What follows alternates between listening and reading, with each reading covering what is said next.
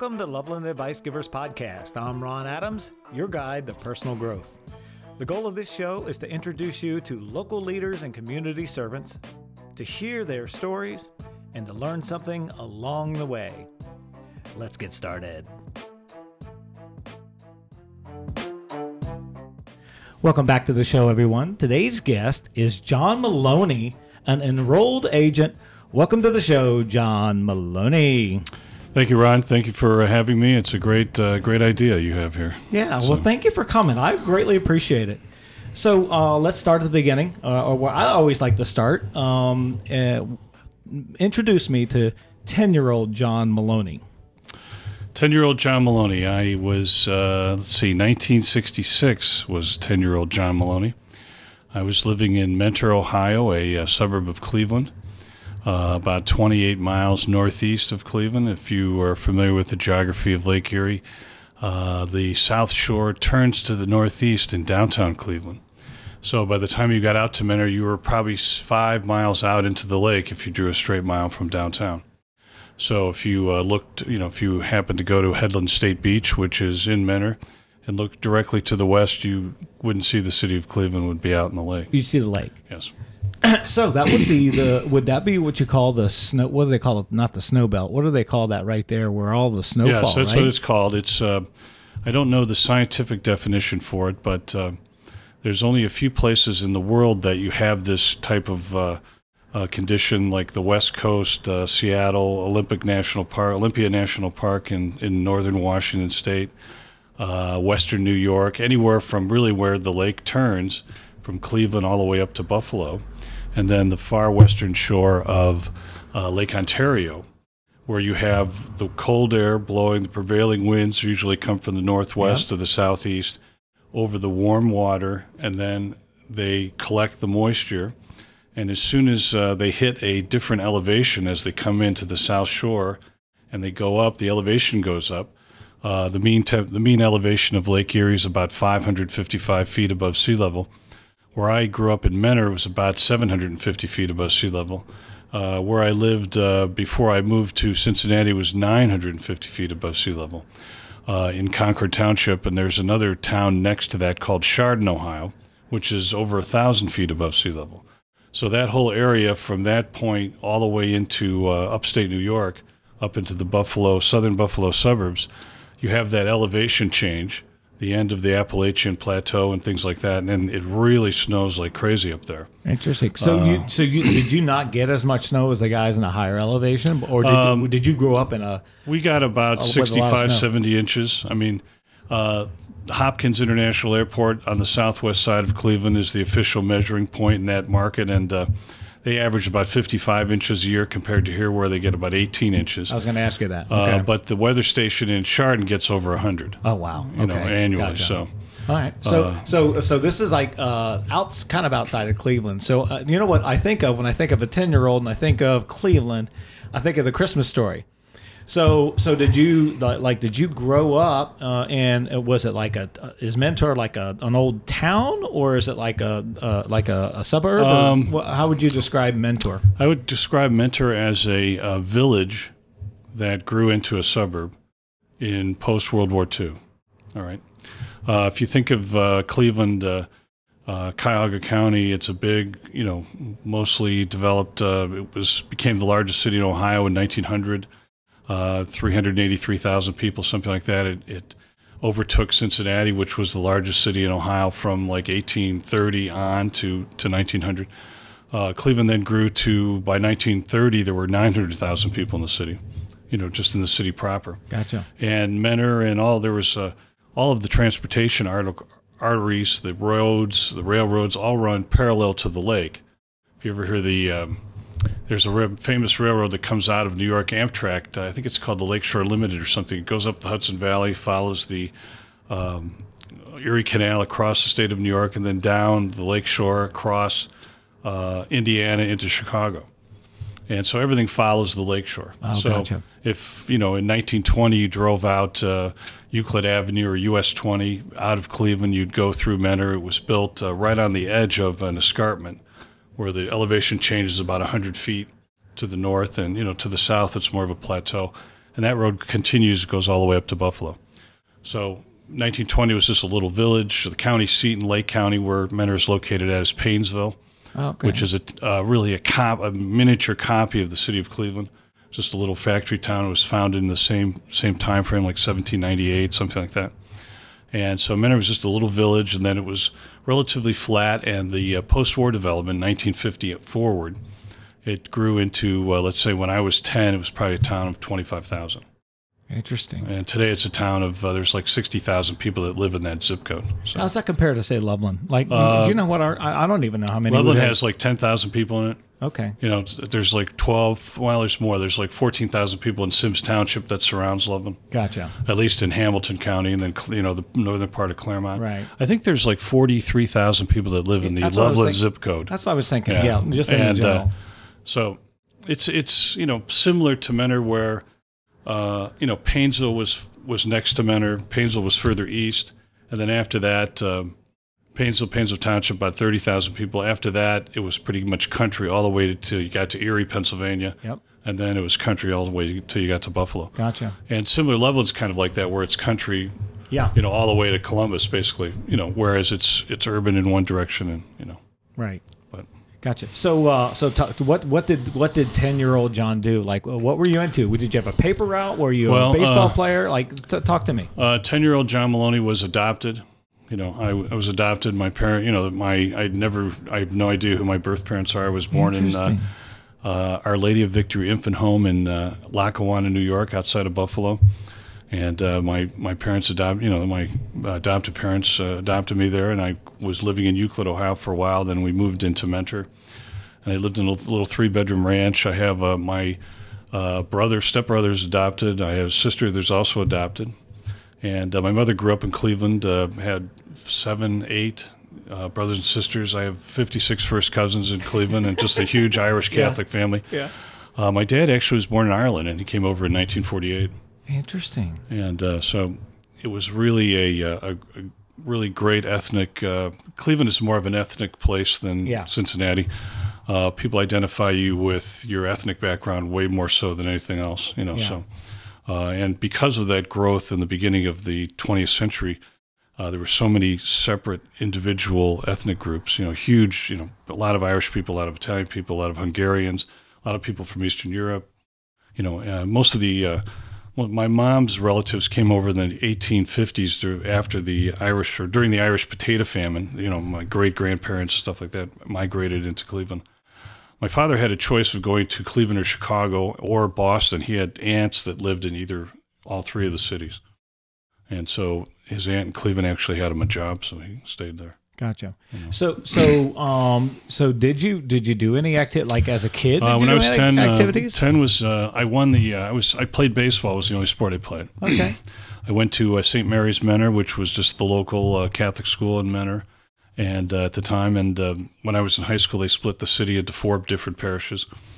Uh, but I played baseball. I actually have a patch still from uh, the Mentor area Little League where we won the championship uh, in 1966, uh, and that was probably the peak of my sporting uh, my sport activity I got you. uh, right. achievements. Um, but uh, yeah, I played baseball mostly. I didn't play football. I've had glasses on since I was three years old, and my mother was, you know, petrified that if I played football or something, I'd break your glasses. poke my eye out or something like that. So That's how that. Yeah, I know. I know how that works. So, so talk to me about uh, uh, school.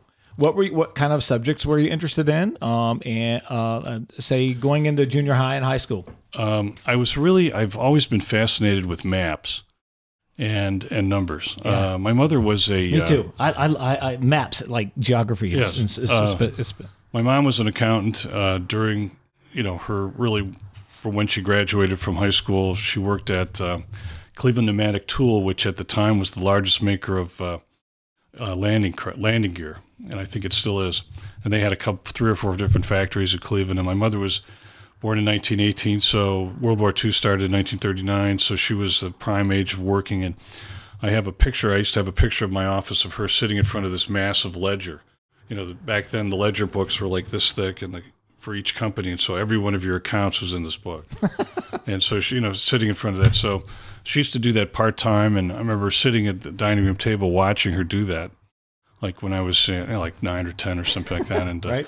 so that always kind of fascinated me. And and believe it or not, a lot of my cousins are accountants and stuff like that too. But um, geography always interested me. Um, that my parents bought us a uh, set of World Book encyclopedias, you know, let's say about the same time when I was 10 or 11. And uh, I think I've read, I, I told someone this and they didn't believe me, but I actually read through the whole thing at one point. Just read. I mean, just, it was easy reading. And, Yeah. You know, so I was always, and so the geography piece of it really fascinated me. I was having a conversation the other day with someone who I told that I said, well, I think I've taken every geography class that any college that I went to ever offered because it was it was so interesting. Yeah. I'd sit in the front row. I'd you know Hundred percent. I'd see people at restaurants and stuff, and they'd say, "Well, oh, we got a C minus in that test. What'd you got?" I said, "Oh, I got an A. I, I missed one question or something." You know, it was it was always a fascinating thing. I, s- and I was thinking of saying, I, I used to say, uh, as much as I like tax and accounting and uh, that vehicle that allows me to help people, you know.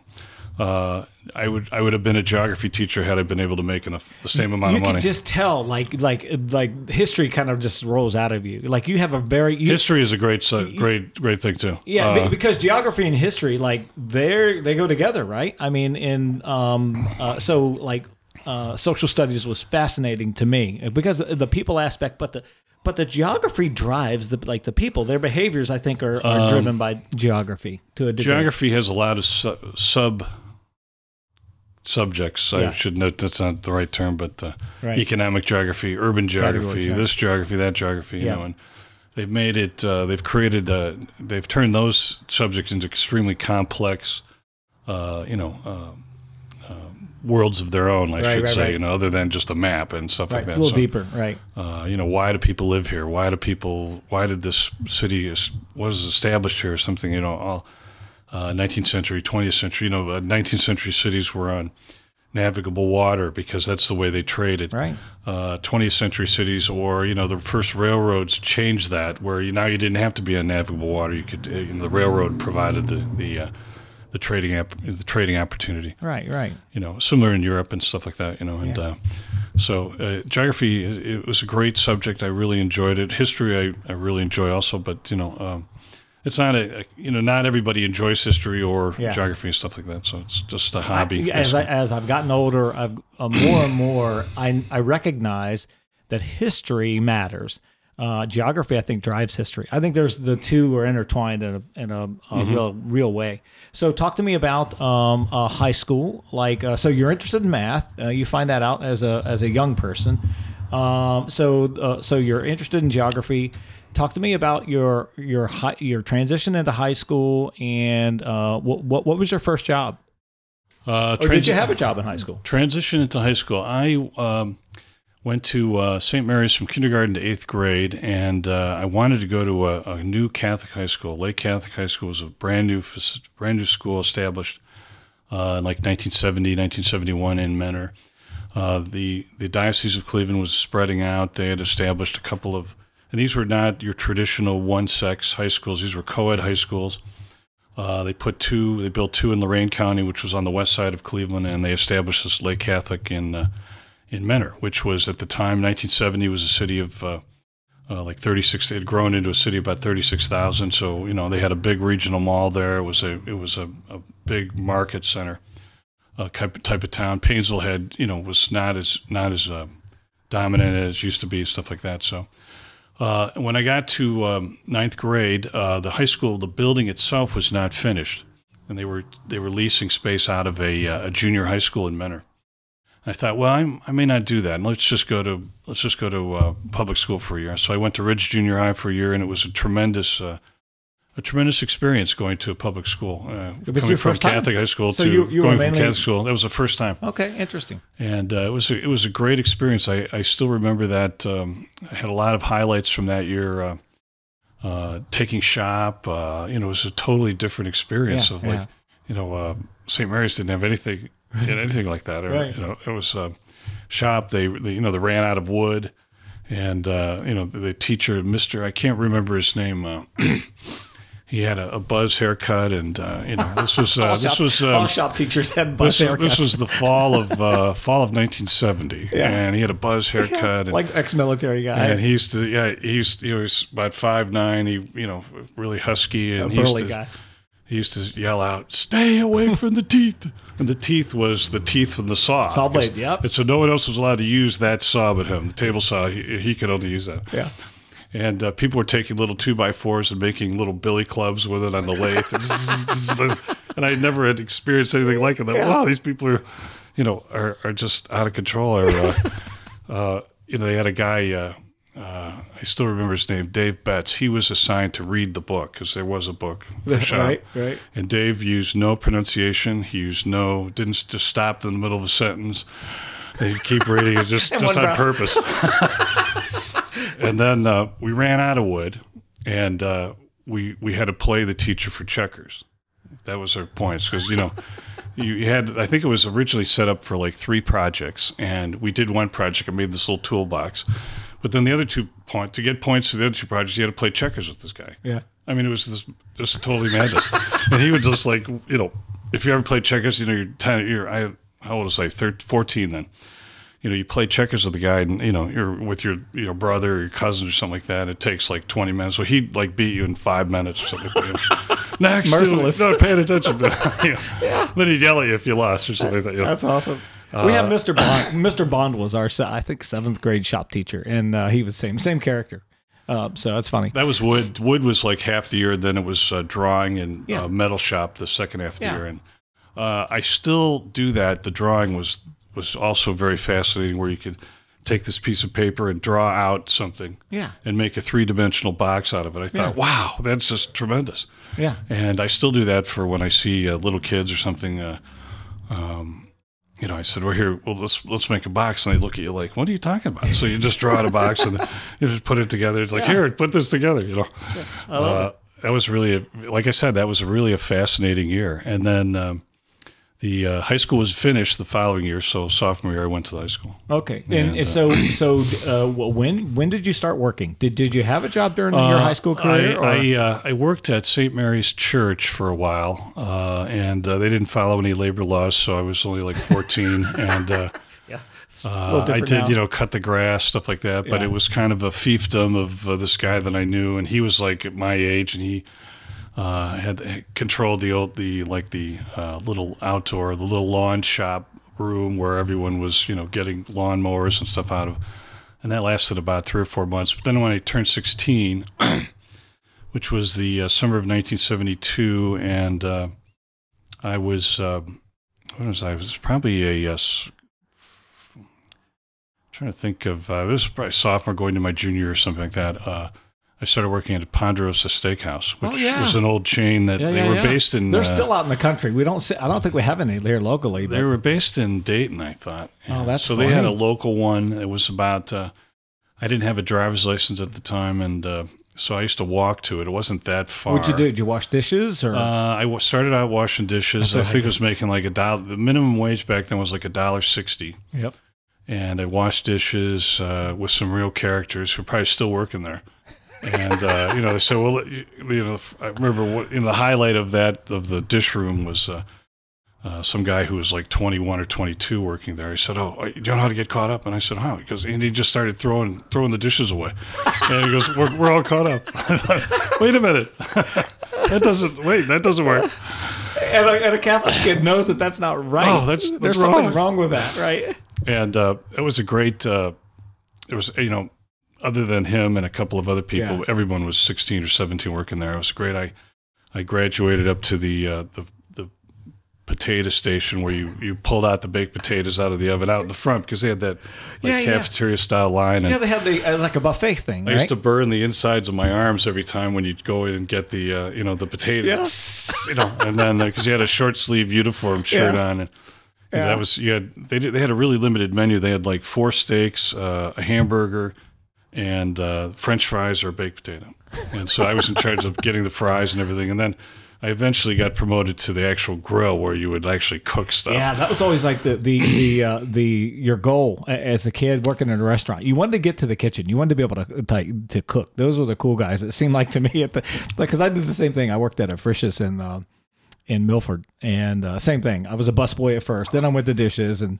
That's you know what that's a good place to learn uh, work ethic, don't you think? I Yeah, mean, it was, except you for the character that was throwing the dishes away. Uh, He- he's not maybe the greatest example, but you Um, don't, don't you think you learn so much by serving people like that in a, yeah, like you, in a know, very your, direct way? your parents, you know, teach you work ethic, and they they make sure that you know it was it was a you know it was an interesting job to have. You, you made your you know whatever sixty dollars every paycheck or something like that, and back then that was a lot of money. Yeah, and, of you know, course. Uh, you, there were a lot of girls that worked there, so you bet you know you had exposure to somebody else, other other women benefit. and stuff like that. It was a totally different experience, and Right. uh, you know. Then I um, got a driver's license the following February, I think. So I turned 16 in July, and then I, I got a driver's license in February. I didn't have a car, so I had to camp out and wait for someone's car. My mother died in 1971 when I was in high school, was was a freshman. Oh. And uh, my father got remarried, and we moved from our little uh, ranch that we lived in Mentor out to uh, Concord Township.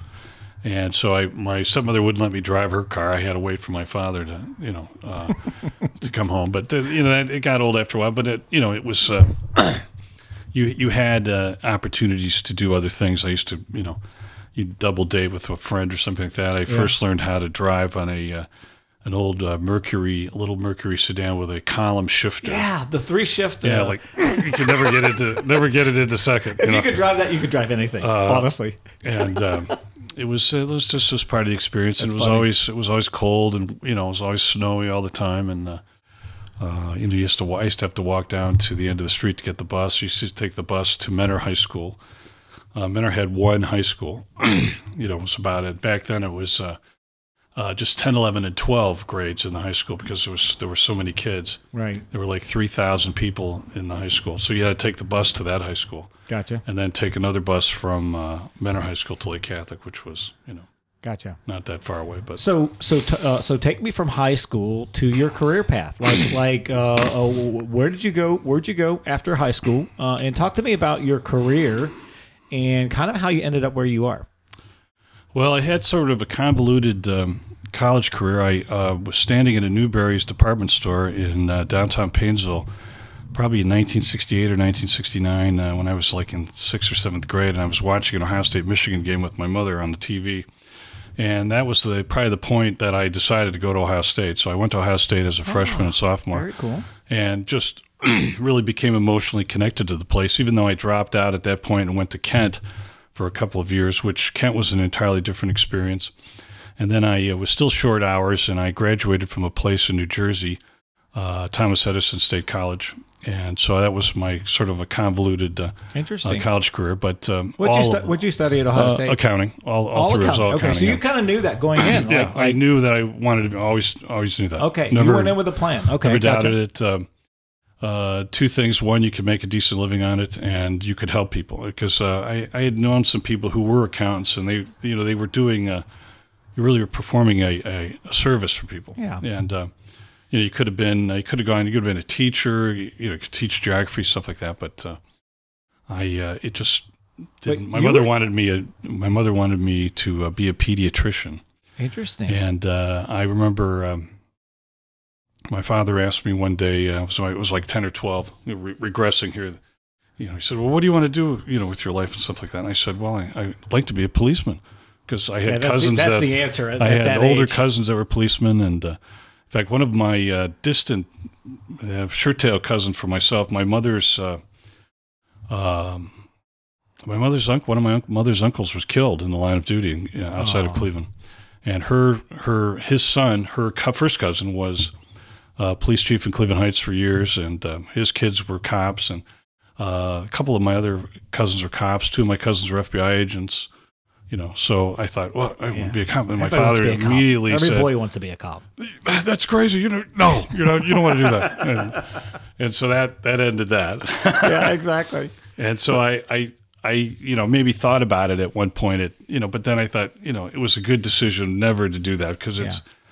I had some uh, tax clients who were policemen, and um, it's just a thankless, brutal Yeah, uh, it's vocation, is what it is. Yeah, it takes a special. like it's a Uh, real. whether you work in the suburbs or you know certainly in the city a city proper like Cleveland or Cincinnati right. and even in the suburbs you were dealing with the absolute Yeah. dregs of society Exactly. and so it's really something that's like a, like I said it's just, a, it's just simply a thankless vocation Right. and I think that you you could have never had a and I couldn't see how you could possibly have had a normal Right. life or anything like that, Right. that. Yeah, these guys are special, no doubt about it. So now you're uh, so now you're at Ohio State. You transferred to Trent to Kent. Kent. I'm sorry, to Kent, which is like uh, northwest. Is that like northwestern Northeast Ohio? Kent is uh, really a suburb of Akron. Okay. Okay. Gotcha. Uh, if you look at the geography, um, the Cuyahoga River starts in upper uh, Geauga County and goes all the way down uh, through the northern, through Kent, through just Cuyahoga Falls, the northern fringes of Akron, and it goes back up to Lake Erie and Cleveland. okay. So so so you how long were you at Kent and Two then years. you and then the Thomas Edison Yeah. for Just for, a couple of classes. just to finish Yeah. up. Okay. All right. And, so uh, so but you knew you it sounds like you like okay, I'm going to be an accountant and and th- was there any like was there a particular person that inspired you to go that direction? My mother. She just Yeah, she was, you know, and you liked seen the that. math and you'd seen her do it. Gotcha. So that was the inspiration. And it, it provided you that vehicle that you could make a living and help people. Yeah, gotcha. Good for you. You know. All right. Uh, you know, being a teacher is a great vocation. It's another vocation, but you know, you really can't. Uh, Yeah. I, you know, I was I was thinking about it um, a couple of weeks ago. A friend of my daughter's is a teacher, and she teaches second grade. I thought, you know, I, I just couldn't sit there and watch all these guys leave, and then have another group of people come. You know, how could you do that year after year after year? You know, you get attached to all these people, and then they leave. 100%.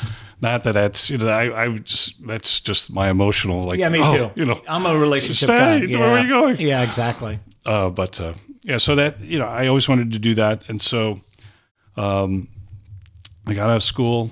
You know, I got a job with a, a family company that uh, developed real estate. It's kind of a mini Donald Trump kind of thing. Gotcha. Uh, you know, Yep.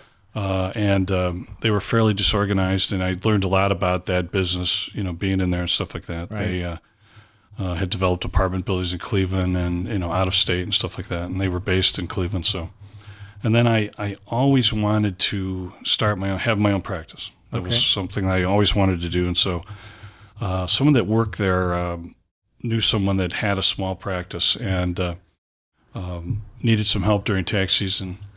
Uh, and so I started doing that, and I did that for a couple of seasons where I, you know, I still worked there at this company, and then I worked on the side, you know, helping this guy, and uh, he helped me start my own practice, and I shared an office with him for a while. Good for you. And so I how, how long how long had you been uh, uh, uh, working there before you decided a- to start your own? Just about a year and a half, something like that. Okay, good for And, you. um, that opportunity came up to get that exposure, and so uh, we had an office in a little two-story building in South Euclid, which is a suburb of Cleveland, and it was all all uh, sole practitioners in there. Very cool. and uh, everybody was of various different ages and stuff like that. And so uh, I got, I was able to get everybody's uh, clients that they didn't want, or uh, you know, people that had been in business for 20 or 30 years, and they had 96 tax clients, and they didn't want another one. So when client number 97 came by, they sent him down to uh, go downstairs to John Mullowney. His office is right off the.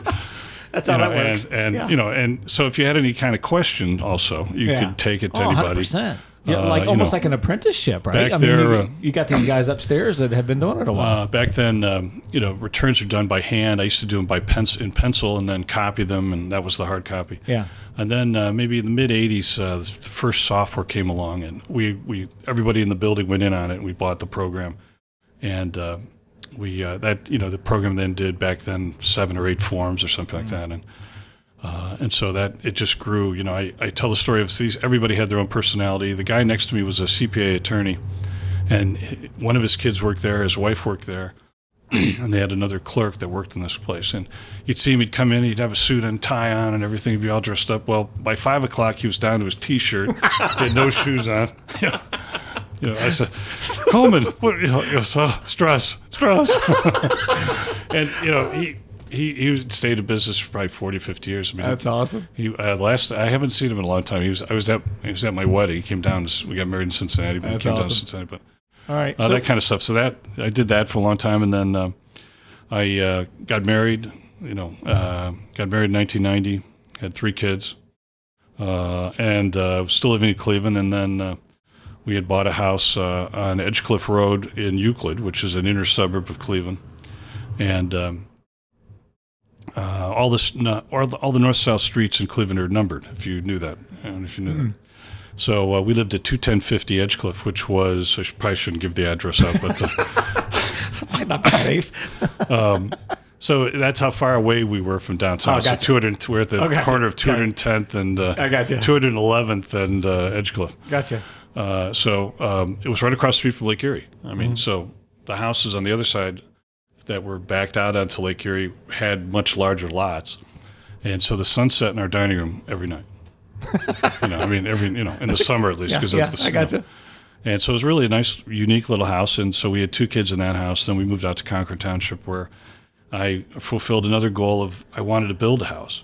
I always wanted to build my own house. And so I was a general contractor uh, for uh, a house we built in Concord.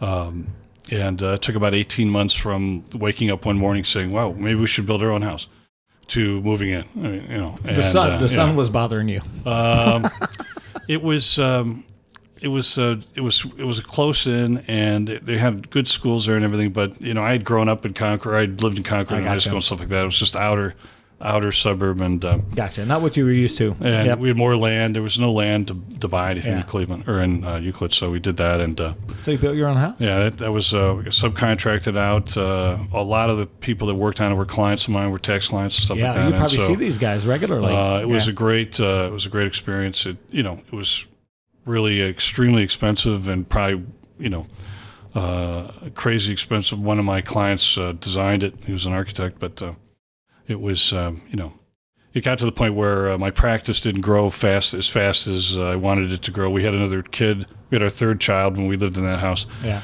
And so uh, an opportunity came up to uh, move to Cincinnati. My parents had died. My dad died in 1994, so it was a few years after we had moved into that house. Right.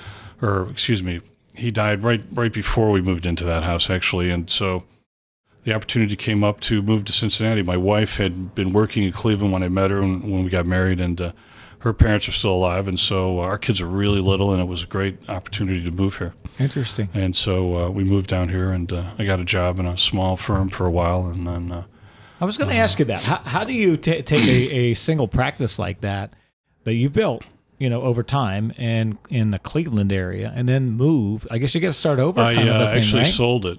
Oh, you did. Yeah, Smart. I okay. to sell it. because you, you And, had a uh, client. You had a you had a customer base. Yeah.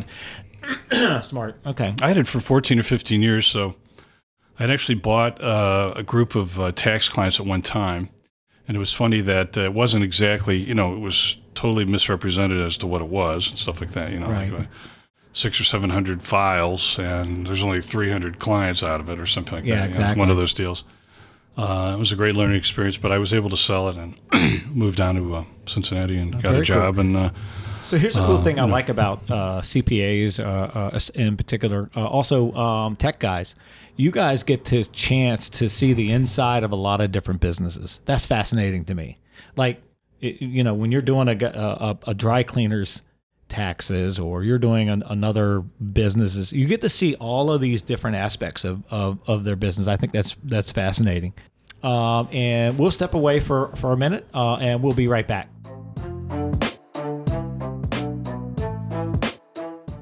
Today's episode is brought to you by Salesperson to Superhero, my new book that tells business owners how to find your purpose, tell your story, and execute your mission. Pick up your copy at www.salespersontosuperhero.com.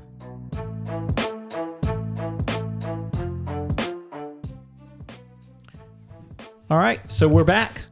So, last we last we were speaking, you had uh, moved from Cleveland to Loveland, as I'm, I'm assuming. So, or Cincinnati. Your wife gets an opportunity. Talk to me about that.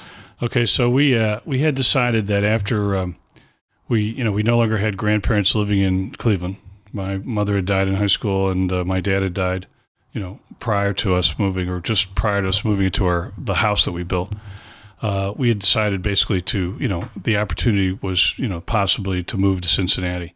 Uh, my wife's parents are still there, still here at the time, and uh, she grew up in Kenwood, just above the mall, and uh, it was it was a great opportunity for our kids because they were really little at the time, and uh, to move and you know wouldn't disrupt anybody's uh, uh, you know friendship Right, situations right. or anything like that. So.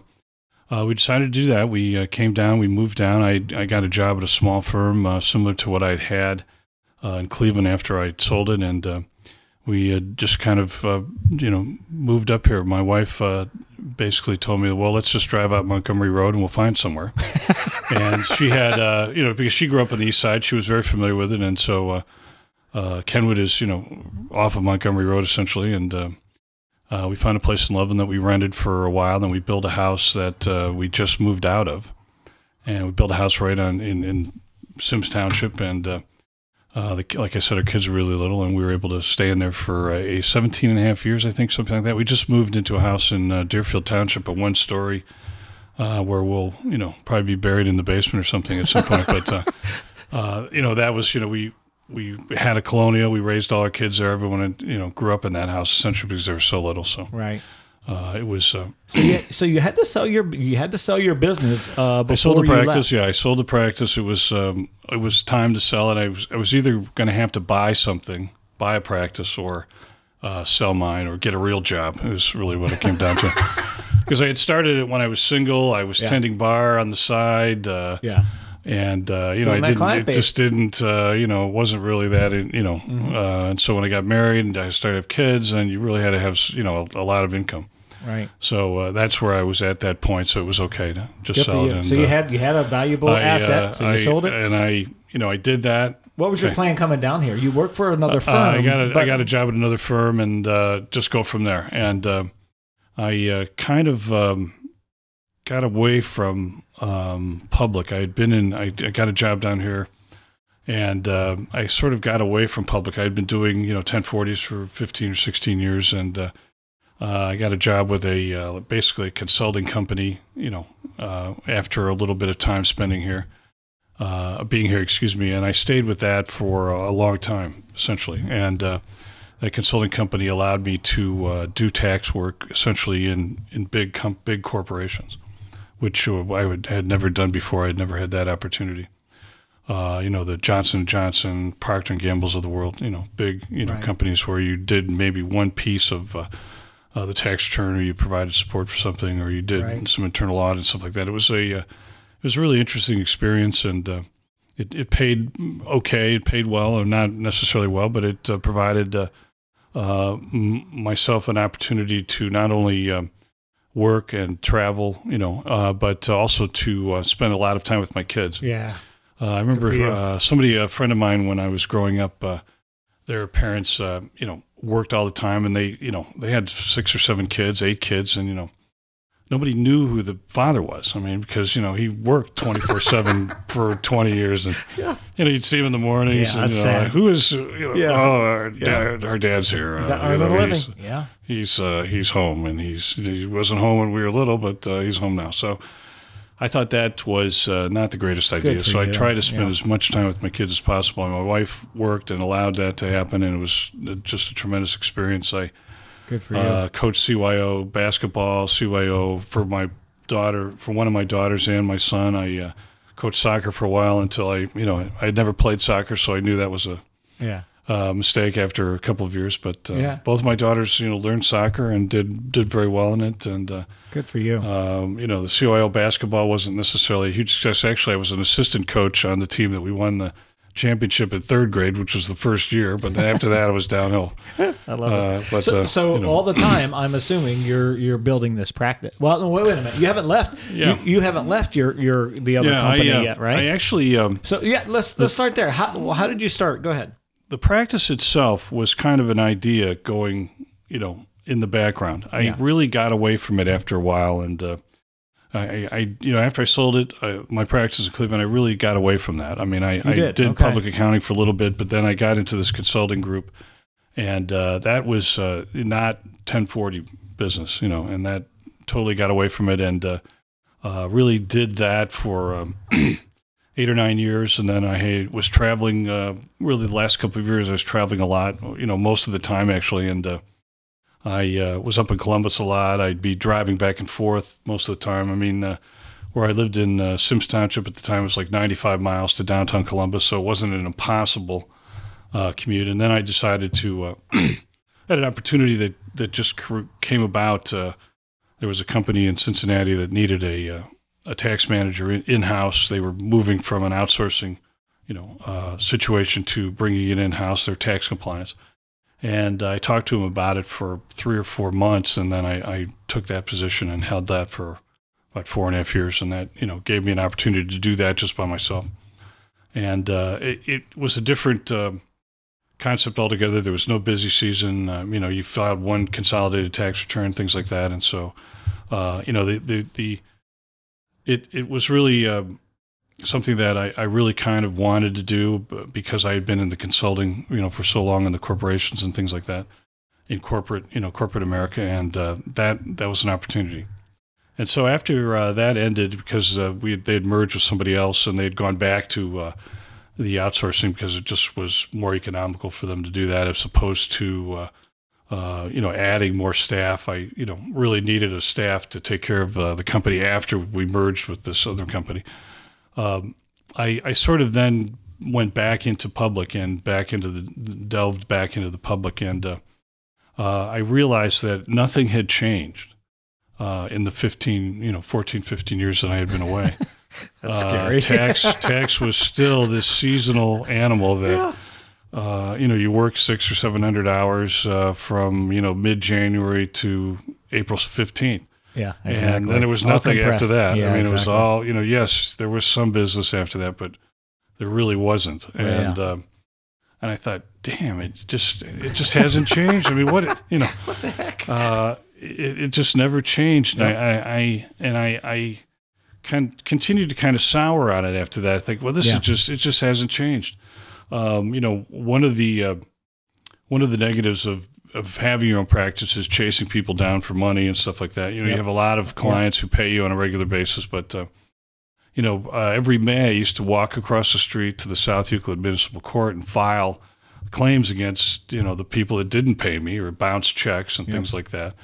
Uh, and uh, my wife never got over the fact that you know one one month you brought in six thousand dollars and the next month you brought in five hundred dollars or something like that, and that was just the manual billing thing that yeah, you were doing and things like that. And uh, obviously today there's you know way more products available that you can have a continuous uh, stream of stuff. So right, uh, I I kind of delved into that, and then I had an opportunity to or back into public, you know, in getting that. Uh, oh, it's just so seasonal still. It's, it's incredible, you know. And and uh, not a lot of firms do accounting work anymore, stuff like that. I mean, everyone's just tax or you know nothing. Right. And uh, I had an opportunity to go back into corporate, uh, and I, I, did that. I did that for almost two and a half years. Uh, and at Ethicon in, in um, Blue Ash, Blue Ash and it yeah. was a, a, tremendous experience. Um, uh, it was close to the house. Didn't have to drive downtown anymore. Uh, I had to, uh, you know, they had a, you didn't ever have to leave. They had a cafeteria. You could walk through the place. You know, uh, the interior was so big, and there was you could walk like a mile and a half without going outside or something like that. I was in a walking club yeah. where they were competing That's for hilarious. mileage. You know, you got a big building. You're competing for steps, you know, or something like that. And They would yeah. publish it and uh, you'd go to New Jersey and meet people who'd never met you before, it, yeah. but they knew you company. from they knew you from the walking club because they see they publish it. So, yeah. oh, you're John Mullowney. You uh, won the walking club last week or something like that. you know, sixty thousand steps or seventy thousand steps. Yeah. Like you know, some people had 150,000 steps. Say, what are they doing? They're not working. They're just, you know, must be running, running in place. Excuse me. So running what was the genesis like of your? So then I, uh, I really uh, kept thinking about it at the point where, okay, uh, you know, now you today, I figured now today you could probably um, you could make uh, a, a, living off of just working the four months, and so that's that was my basically the, the stimulus. Gotcha. And so, so uh, how did you start the company, and and, uh, and when, what what what what went into that decision? What was the what was the moment where you decided, oh, well, I'm just gonna? It's really and, uh, and, and, also, if you could tell me what an enrolled agent is, because I have no clue what that means. The uh, the practice is still in its infancy, and it's still moving forward on on a regular basis for the most part. Uh, uh, it's still kind of. Um, you know, still um, the motivation is still there to serve, to help people, to serve yep. serve clients. Uh, there's a lot of business uh, out there. You know, uh, the tax law just changed. There'll be way more business Yeah, in the coming are- couple of years. People don't know what to do now, Um, right? And so that it's really kind of morphed into that. Uh, and so it's really kind of an, an infancy kind of thing. It's always been there Right. and just not um, maybe generating uh, any kind of uh, material, So you you're, know, you're just ramping it back up. and something like that. And so it's just a matter of, uh, you know, uh, going out there and, and, you know, just promoting it, just really in the, uh, uh, you know, the same mindset of, of the past, but uh, you know, just just taking the opportunity to say, okay, uh, not ready to retire, but I could do this. Exactly. You know, I can make it. Uh, you know, I can earn an a- I can earn a good salary just during the four months, five months, exactly. And then the rest of the year do something else, or you know, things like that. I know people that are really busy for four months, and and just kind of do you know oddball things. Yeah, excuse me. hundred percent. I know. I know a couple uh, myself. So, what is an enrolled agent? An Define enrolled that. agent is uh, a, a licensing regimen that is governed by the Internal Revenue Service. You know, you're licensed by the service. Uh, certified public accountant is licensed by statute, state by state. Okay, have to pass an exam to be a CPA. You have to have a four-year degree, uh, and each state has a separate licensing regimen that that manages CPAs, similar to attorneys. Uh, the IRS, you have to pass a test but you don't necessarily need a degree. I have a degree in accounting, but you don't need a degree, you know. And if you look at, if you think about the tax regimen in itself, in its entirety, uh, you don't have to have any kind of um, qualifications whatsoever to do tax returns for people. Uh, you sign it, you charge money, and you know you can sign. You have to sign the return. There's a document called Circular 230, which governs the preparation of tax returns that the IRS has put out.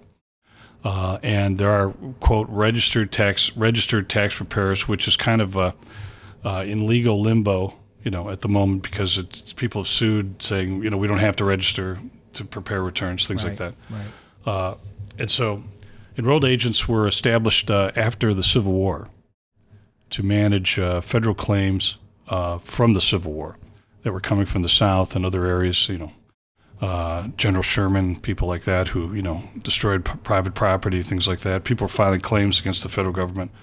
And so, uh, So and- Andrew Johnson, I believe, the who, who followed uh, President Lincoln, started this program. You, know, you were an enrolled agent. You represented the government's interests in these cases and these these activities, Interesting. and it kind of morphed into uh, uh, being, you know, the IRS after the 1913 enactment of the income tax. The current you know, current income tax started in 1913, and um, so that's that's where it comes from. It's it's licensed by the IRS. Uh, you have to take an exam. You you have to um, reapply every three years with your uh, you know um, continuing education. Interesting. Uh, you have the same rights to represent people in front of the IRS as attorneys and CPAs. Attorneys have an additional um, right that they can um, represent people automatically in tax court. Uh, CPAs and enrolled agents have to take an additional exam to uh, represent people in tax court. Gotcha. So, so who is your ideal client? Who, who, who is like, who's right in Uh, the alley? ideal client would be uh, somebody that has, uh, let's say, uh, a salary, maybe has a small business, something like that. You know, uh, salaried client, which is, uh, you know, a lot of people, uh, maybe somebody, um, you know, that lives, um, you know, Loveland has a great demographic for it. Uh, Loveland, Montgomery, this this part of the, you know, the county. Um, uh, small business, you know, something like that. Small in addition business to that, yeah, small Gotcha. business owners, uh, people that don't have necessarily a lot of uh, accounting expertise, but you know, rely on, on just, just someone to do the, the paperwork for them at the end of the year. Gotcha. You know, for the most part, and then be available to have, answer questions or uh, kind of give uh, provide guidance for you know things like real you know retirement, uh, uh, you know uh, saving for college, things like that. you know. Gotcha. So how does that? How does your practice say different uh, from say most? Like I, I, I, uh, I, in my mind, here's who. Like I, I used a tax guy who, uh, uh, who I've just uh, was in the real estate business. So I, uh, I met him and had been using using him for years. But he does, um, um, he does just normal tax returns, is what I would say. Like people who have W twos and whatever. Mhm. So uh, th- obviously, somebody who itemizes, like like like a small business owner like myself Mm-hmm. or somebody, um, is is that more of a specialty? And is that something that That that would be a normal, regular client. You know, I, I would think that somebody that doesn't itemize either could do it themselves, or you know, go to H and R Block or something like that. or- okay, gotcha, gotcha, gotcha. or Jackson Hewitt, or you know, there's a there's a lot of people that do returns. There's like two million people that do tax returns, and only uh, like four hundred thousand, I think, four hundred fifty thousand are CPAs, and there's only 35, 40,000 um, enrolled agents. I gotcha. Do you help? Do you help them on the front end structure? LLCs, that kind of a thing, or is that is that Uh, different? those are legal discipline? issues. Okay, those, gotcha. You know, those become legal. You know, performing legal services, things like that. I mean, you could say, well, you should incorporate or you should Uh, do that's that. that was that's really but what I you was know, asking. yes, uh, you know, you could incorporate, and this is what would happen. Uh, Yeah, You could make a subchapter S election, and this is what would happen, things like that. Now, a lot of that stuff is in play because of the change in the law. Yeah, exactly. So, uh, you know, C corps, people are getting away from C corps because the 35% tax rate. Uh, you couldn't get any money out of the C corp unless you borrowed it or paid yourself a salary or paid yourself a dividend, which you then had to pay tax on, which Yeah. would you would then double, your Double taxation. taxation. Yep. So your effective tax rate pulling money out of a C corp was like in the 40% range or something like that. Now it's dropped, you know, down to 21%, but you still have the same issue of having to pull the money out of it. Yeah, exactly. So your effective rate is probably much lower by, you know, n- lower than it used to be. Uh, you know, subchapter S corps, which is a illegal corporation in, which is governed by the states.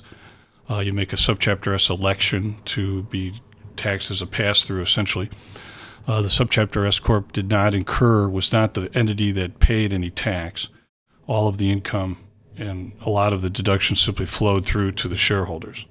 gotcha. Uh, you know, any income that you made from a subchapter S corp was considered unearned. It was a dividend essentially. So, gotcha. um, and then a partnership is the same way. It's a you know pass through. The partnership entity, you know, prior to any kind of tax change, uh, was not a taxable thing. Everything flowed through the you know. So what do you partners. see as the big changes in the tax law? Like like what are you what are you like brushing up on? Like what are you what are your biggest concerns about some of the some of the new changes? Uh, my overall biggest concern was the bankruptcy of the whole government because of the revenue issues. They're not, you know, they've gone into the hole by a trillion dollars.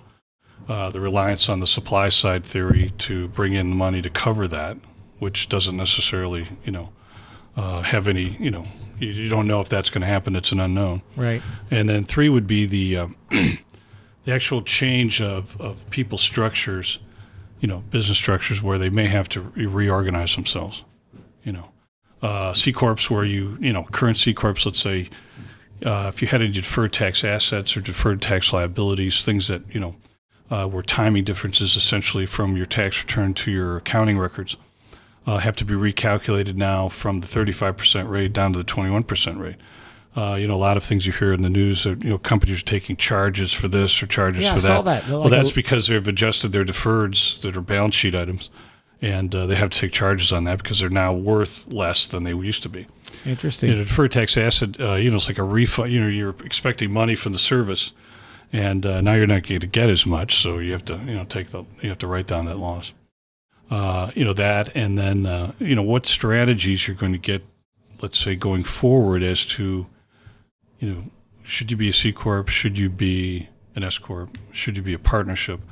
Uh, you know, there's a lot of talk about uh, em- current employees, you know, yeah. uh, going in, becoming contractors, things like that. There's a lot of rules that govern whether you're a contractor or an employee, things like that, which are not necessarily set in stone, but I mean they've been used as guidance over the years because that's always been a uh, a major issue of people not actually hiring people, having a, a company full of contractors Yeah. who they're controlling, yep. and they're theoretically um, employees. Interesting. So they should be paying the employment tax. the whole they real estate paying, business you know, is like that. Like real estate's like that. The whole contracting, you know, uh, all builders, most of the they don't have not not all of them, but most of them don't have full time employees. They've got uh, 1099 subcontractors and so Yeah, forth. but uh, you know, a so lot of like those a, guys, a lot of them, a lot of companies are like that. a lot of those people could fall under the employment definition and should be employees.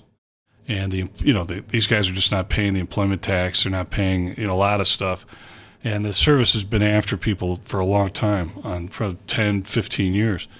Where you know here uh, this these people are employees, so you got to double. The, you're you're now then paying double Social Security, and you know you're paying the payroll taxes, you're paying unemployment, you know things like that. And uh, I don't know if that you, you'd be able to. That'll be another challenge of working around that. Yeah, I'm, I'm interested to see what that Uh, looks like. and it's just a uh, it's almost a um, it's it's almost the beginning of like a breakdown of uh, the employment you know, structure Right. of the country you know where people are no longer going to be employees or something They're all like that going to be uh, contracted out, which is one at uh, a time. you know uh, you go down to a Venezuela type of place where you know 90% of the people are day workers you yeah, know yeah, just yeah, right. you know, uh, you're, you'll be buying, you know, uh, P&G was selling diapers out of vending machines because people couldn't afford to buy Yeah. more than one or two at a time or something like that. you know. right.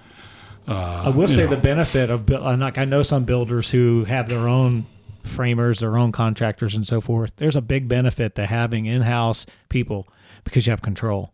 Like when you're when you're uh, you know when you're subcontracting, each contractor it's hard to control uh, quality. So I uh, I could see the benefit of that, but there's a there's a lot of businesses that, that are you know all there- there's, 1099. there's a lot of construction, like in home construction, you know, a lot of these guys have their own, and they're not necessarily their own, but they have the normal contractors working. They have the same electrician, the same plumber, the same rough carpenters, you know, doing the work right. week, you know, house after house after house. And these these guys are all separate companies. Yeah, gotcha. Yeah, they're own framing. So, all right. So we've heard your story, your personal story. We've heard the company story. um, let's wrap this up and well, talk to me about how, if somebody needs uh, uh, some tax advice uh, with all of the changes that just came up, how do they get a hold of you? Um, what's your preferred method that they contact you? Uh, you can email me at john at johnmullowney.com All right. or you can call me at uh, 513-476-0930. And uh, small businesses are probably your like your ideal kind of customer. Okay. And uh, you mentioned something about uh, you do some work for the uh, Cincinnati Blind. Uh, help me with that. Uh, can you can you just do a little bit of plug for that organization and what you do It- for them? It's the uh, Cincinnati Association for the Blind and Visually Impaired, interesting. which is a mouthful of, of words. Uh, there's, I think there's a Cincinnati Eye Bank, or uh, in Cleveland it was called something else. It was a uh, uh, Cincinnati, uh, the Cleveland uh, Society for the Blind, or something like that. And uh, it was started back in the um, maybe 1900, 1902 by uh, you know, a couple of, uh, you know, a Kroger rel- relative and somebody else in, in the city of Cincinnati to uh, enable uh, blind people to actually work. And they, they did the theoretical, make the brooms and things like that uh, in various places. They had a facility uh, down on Central Parkway, like at the same time. And uh, they're now on Gilbert Avenue. They've been in the same building for 20 some years or something you like that volunteer there? and uh, was a volunteer program available. I, I had found out about to uh, actually you can come in and uh, I think it runs uh, 12 or 18 hours a day. They have programs that are broadcast out on a, a closed circuit uh, radio uh, that you can obtain from the society uh, if you are blind, and, and they read newspapers, magazines, uh, all kinds of things. Uh, I, I currently read uh, 7 to 8 a.m. on Saturday mornings, and we read the Washington Post. And, and you read it into what, like a microphone? Yes, Or, so yes. you record it. It goes out. It's recorded. It goes out live. Very cool. Uh, in certain some hospitals, it's broadcast live. yeah. Uh, some retirement homes, it's broadcast live. Yeah, very and, cool. Uh, it's um, I always thought it was really interesting, and I thought I picked the seven eight seven a.m. to eight a.m. time slot because it's the least uh, interrupting other than sleeping. Yeah, I mean, you know, exactly. it Exactly. doesn't get in the way of anything. And It's the uh, first appointments are always the ones you can um, make. Yep. So you know, during tax season, I can go to the office at eight after eight o'clock in the morning on Yeah. Saturdays and not interrupt anything. And uh, uh, we we we were reading the Cincinnati Enquirer, but uh, the Enquirer has shrunk down to the point where you know it just doesn't have any content. Yeah, yeah, yeah, yeah. And the Washington Post is uh, is loaded with content. That's awesome. You know. Well, good for you. All right. Uh, John Mullowney, thank you so much for coming by. We really appreciate Ron, it. thanks for the opportunity. You're a great Uh-huh. storyteller. Thank you. We appreciate it. Have Thanks. a great day. Okay. Thanks. Cut. Nice job. Thanks. Well, Thanks for have a nice radio voice, too. Thanks for the opportunity. That was uh, Yeah. Thanks for listening to the show. If you know of a local business owner, entrepreneur, or community leader who would be interested in being on the show, please nominate them at www.lovelandpodcast.com lovelandadvice.com. We value your feedback. Leave us a review on iTunes or email me at ron at lovelandadvicegivers.com. And until next time, remember whether you believe you can or whether you believe you can't, you're right.